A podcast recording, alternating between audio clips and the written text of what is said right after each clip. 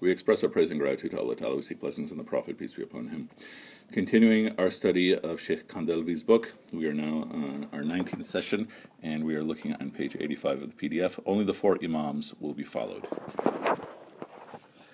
Sheikh Ibn Hammam writes in Al Fatul Qadir. Fatul Qadir. Or Fatul Qadir. انعقد الإجماع على على علي عدم العمل بالمذاهب المخالي- المخالفة الأئمة الأربعة. The consensus is that none of the madhabs which compete with the four imams will be followed. Ibn Hajar Makki writes in Fat, Fathul Mubin, commentary on Al- Al-Arba'in, أما في زمان آه، في زماننا في زماننا فقال أئمة أئمتنا آه، لا يجوز تقليد غير الأئمة الأربعة الشافعي ومالكي وأبي حن- حنيفة وأحمد بن حنبل Mhm. Hanbal. And in our time, our scholars say it is not permissible to follow any one Imam, anyone except Imam Shafi'i, Imam Malik, Imam Abu Hanifa, and Imam Ahmad ibn Hanbal. So, so the key theme, related to last time, is this notion that we say that the doors of ijtihad have been closed. Whether or not there's been actually anything formally has happened, that's one question. But the issue is that people in various recent eras have said that, all right, Islam is one of these four, right? Uh, nothing else. And that, of course, for a modern thinker, will be very, very prickly, very difficult, right? But like we were discussing last time, you know, these are very, very sophisticated schools. Um, that it's easy without studying to overlook how sophisticated they are. Yeah. Okay. Now, for someone to ask for proof as to why taqlid is restricted to four imams is uh, feeble-mindedness. Feeble-mindedness. This is like the example of a father who had eight children, of which four died in his life and four remained after his death. It is, under- it is understood that any inheritance the father leaves behind will be distributed among the four children only, and the other and the four children of di- um, who died before the father will not receive any share of the inheritance. Of course, this is not a denial of their existence at some point in the past. In this case, you will never hear a person ask why the inher- inheritance is being distributed amongst the four sons only and why the deceased children are not getting their fair share. Good. But if anyone did ask, we would say that this is how fate had it. So there's an assumed point in here that you have continuous knowledge going from the Prophet, peace be upon him, to these four people and then beyond. And so what we're saying is that the different pathways where continuous knowledge has, has developed, those have been dying off. Right? So I can invent a whole bunch of things, but it must be rooted in the history that can go back to the Prophet, peace be upon him. Right? That's the key point that's in, assumed in here. Okay, let's continue. Madhab, besides the four madhabs, disappeared over time and became as if they never existed. Wait, where are we? Oh, did I?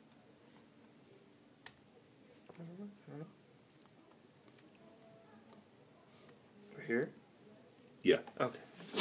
الوجيبة wrote in his تفسير الأحمدي والإنصاف إن إنصاح إنصار انحصار المذاهب في الأربعة فضل فضل إليها Yeah, it's not Quranic. Yeah, yeah. I mean, it's uh, Quranic style is so different. إلهي أو أوكي. إلهي وقبولية من عند الله تعالى لا مجال فيها للتوحي التو- التوجيه للتوجيهات والأدلة The truth is that the restriction to four Imams is nothing but the grace of Allah subhanahu wa ta'ala and the sign of His acceptance of the four Imams. There is no place for evidence and reasoning in this matter. So um, that's a proof within the tradition. Some people on the outside will say, just because they lasted, it doesn't mean they're they're protected by law. Christianity Christianity has lasted, right? Uh, but the point being that within these schools, people are arguing that you're not going to be able to come up with anything else, right? That these schools essentially cover all your possibilities. So, what about like for individuals who like just don't follow any of the four madhab? Meaning, at like some point, scholars. as someone gets more, if a person's focused on developing and refining their Islam, Mm-hmm. they're definitely going to have to go into one of these, right? for the lay believer, you're just going to go through life, try to be a good Muslim, try to get through life, and you're going to follow what people in your area do. And inshallah, Allah Ta'ala will accept. But if you're someone who's really conscious of trying to get more and more refined in all the different aspects of your life, you'll inevitably have to follow one. Mm-hmm. In theory, you should follow one from, from start to finish. But, I mean, go to any masjid in Chicago, you can have a mixture of all kinds of people there. Right? Yeah. Chapter 6. Taqlid. The reality of taqlid. when the doors of ijtihad closed and every madhab ceded to the madhabs of the four imams, taqlid of the four madhabs became incumbent upon the community. Those who say taqlid is polytheism, shirk, do not understand the meaning of taqlid. Taqlid is not dependent of uh, of the sunnah. Is that independent? Oh, is not, is not independent of the sunnah of the Blessed Prophet sallallahu alaihi wasallam. It is nothing more than acceptance of all the rulings of the muj- the mujtahids derived from the Quran, the ahadith, and the sayings of the companions.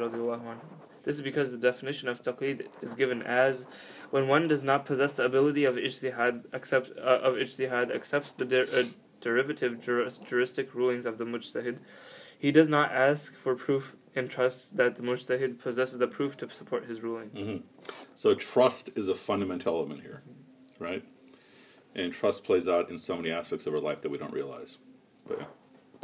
In Abu Dawud, Jabir radiallahu anh narrates, Once we went on a journey, a stone hit and injured one of the men on the head. Uh, shortly after, he became impure by major ritual impurity, janaba, and had to take a bath. He asked his friends, um, Am I allowed to perform dry ablution, tayammum? They replied, No, not when water is available. He then took a bath and died shortly uh, thereafter. After they returned, the Blessed Prophet ﷺ was informed of the incident. He said, They killed him. May Allah subhanahu wa ta'ala kill them. Mm-hmm. When they did not know the ruling, why, uh, why didn't they ask a scholar? Asking is a cure for an incompetent person. Mm-hmm. Yeah. And so that would be the extreme end, or almost extreme end, of what can be the consequences of not doing things with knowledge. Mm-hmm right? Uh, even worse than that is when a whole bunch of people wind up uh, dying. And look what the Prophet, peace on him, said. They killed him. And may Allah subhanahu wa ta'ala kill them. That's pretty frightening language. That's how serious this stuff is. Yeah. These people derive their opinion from the explicit meaning of the ayah. And you did not find water, but as men- mentioned previously, there are many conditions for ijtihad. This is why Shaykh al-Islam ibn Taymiyyah, Taymiyyah says in his fatwa, the opinion of the majority of the community is that the is that ijtihad and taqlid are both permissible. Ijtihad for one who has the ability to do so, and taqlid for one incapable of it. That's pretty straightforward, mm-hmm. right? And it's literally the same in every aspect of life, right?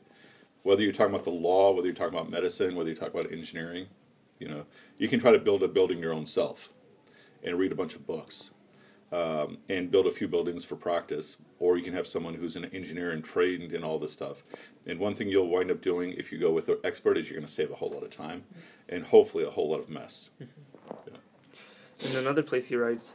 It is permissible for a person to follow a specific imam when he is unable to gather information about the Sharia from any other source. Though, if he can gain knowledge of the Sharia through other means, he is not then obligated to follow the madhab of that imam. Mm-hmm.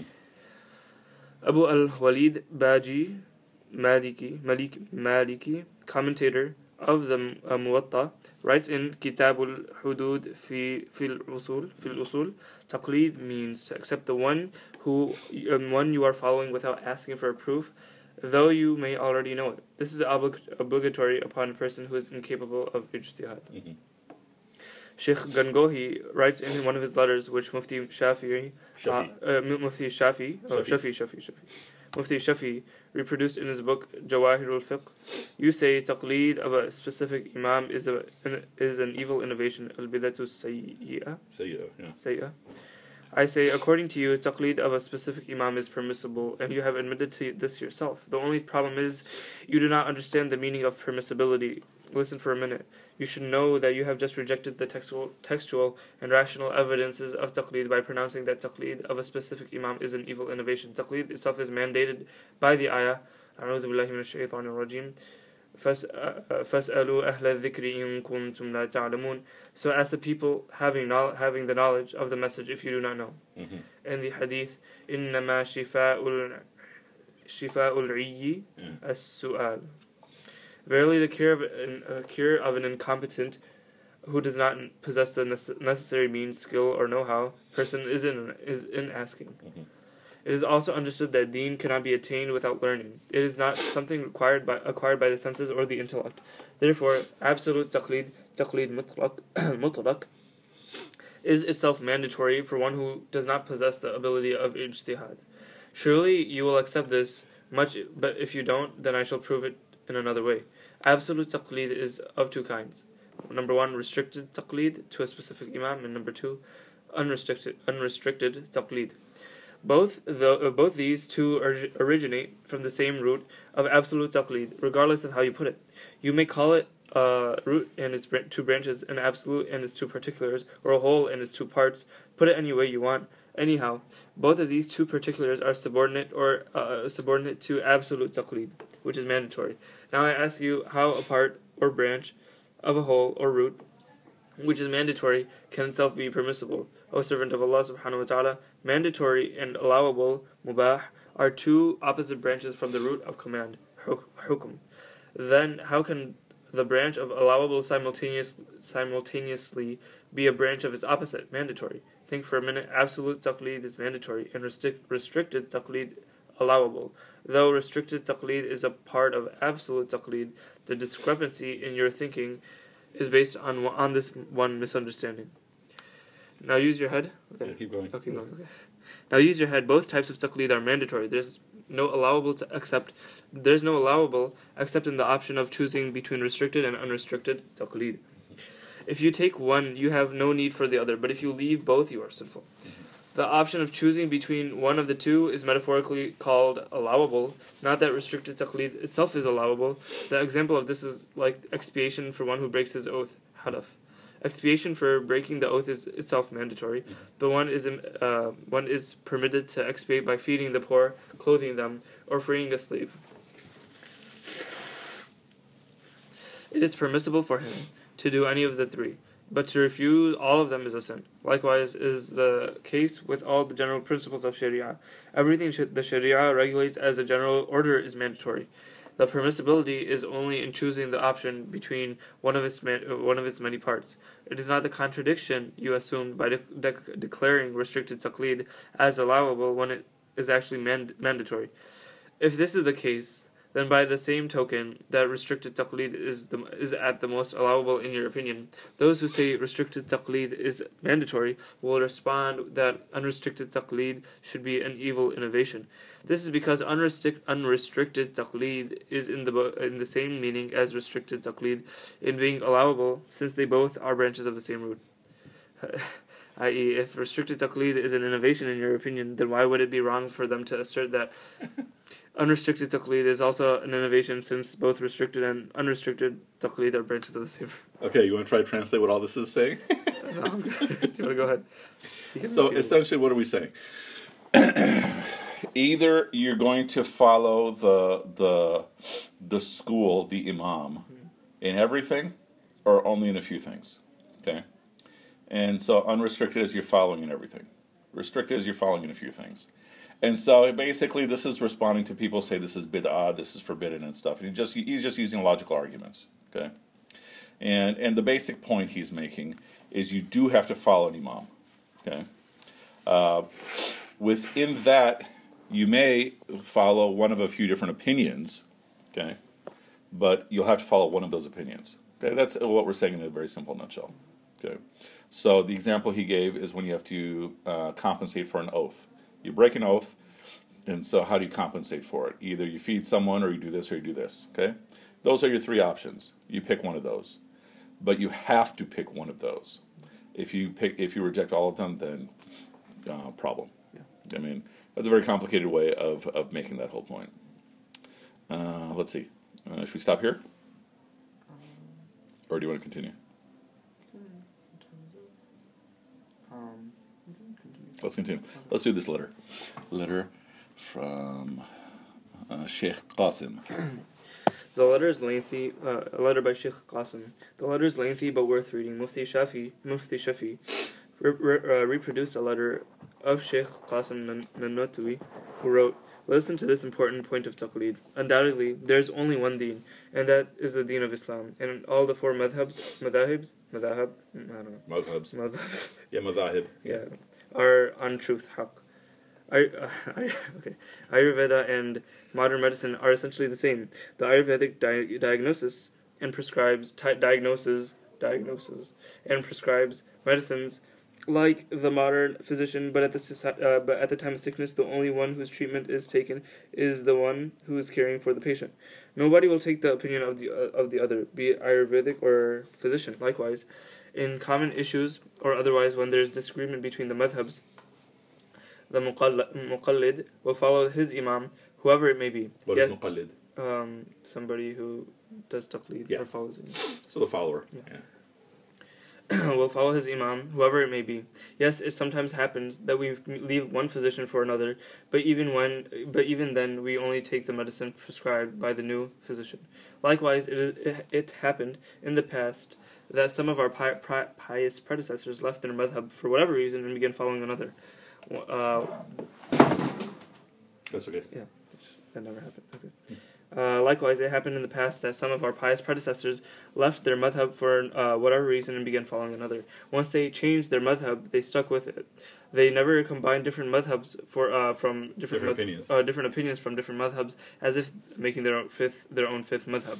Imam Tahawi, an eminent jurist and hadith math- master, was previously Shafi'i, but later chose the Hanafi madhab. However, there's no way no way out without taqlid.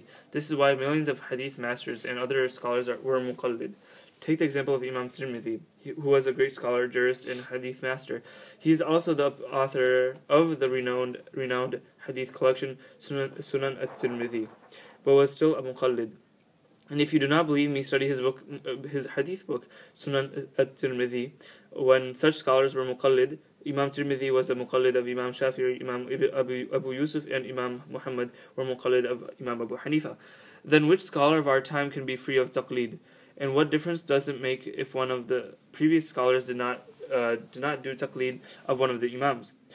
Who looks at one or two people when millions are doing it? If you ask anyone with any understanding, you will be told that the true way is to follow the way that has been established from the time of the pious predecessors in our community. Furthermore, it would be foolish of us to straddle between madhabs only because a few scholars did so in the past. It is like the example of a sick and ignorant person observing a physician diagnosing and treating himself, and then suddenly he feels he should do the same. After all, if the physician can do it, why can't he? And thus save himself a trip to the doctor. Would you call this person smart or foolish? Similarly, if an ignor- uh, ignoramus rejects taqlid on the basis that some scholar in the past did his own ijtihad, would you not say, regardless of whether he truly possesses knowledge or not, that he has no common sense in matters of deen? And forget the ignorant ones. Believe me, even if the, even most of the scholars of today are completely ignorant. Yeah. In fact, some of the scholars are more ignorant than the. some of these scholars are more ignorant than the ignorant. With two Urdu books under their arms, they go around giving speeches without possessing an iota of knowledge. Knowledge of Deen is when we when one can teach any subject of Deen to the seekers of knowledge. hmm This is at the time with all the big scholars too. Yep. Yep. Oh my god. And so all this is straightforward, basically saying that all right, the big figures of our history, like the the, the hadith imams, were muqallids of the legal imams, and so those guys were super giants. Then, what can we do today? And again, this is hard for a lot of people to accept in today's world because there's just this feeling that we're not getting answers, and it's a vicious circle. We're not getting answers because all of our dumb kids are going to ilm, the kids who can't go into any other field. Mm-hmm. And we're also not giving much money to, to, to support even them. What to think about sending our smartest kids to go into ilm, mm-hmm. right? And so we're demanding these things of scholars. The scholars don't have the capacity to produce for us. Then on top of that, we're making scholars be everything else, like a pastor, like a like a speaker, and everything else. And so, so it's a vicious circle um, that you have people criticizing the ulama, but no one's doing anything to help the ulama, and that's why we have a lot of the problems in the world today. Uh, but people, in their mind, it's that okay, Islam is not giving us our answers, but it's give, not giving us our answers. The Muslims are not because we're not putting investment to get the answers uh, uh, developed. Okay, uh, let's stop right here, And next time we'll do confession of a Salafi scholar. Dun, dun, dun, dun, dun. Okay, any other questions or thoughts? Yeah, a lot of this was very, very complicated, uh, uh, logical arguments. You know, with the basic point saying that, I mean, it only follows that you would be a muqallid. You know. All right. سبحانك اللهم وبحمدك نشهد أن لا إله إلا أنت نستغفرك ونتوب إليك وآخر دعوانا أن الحمد لله رب العالمين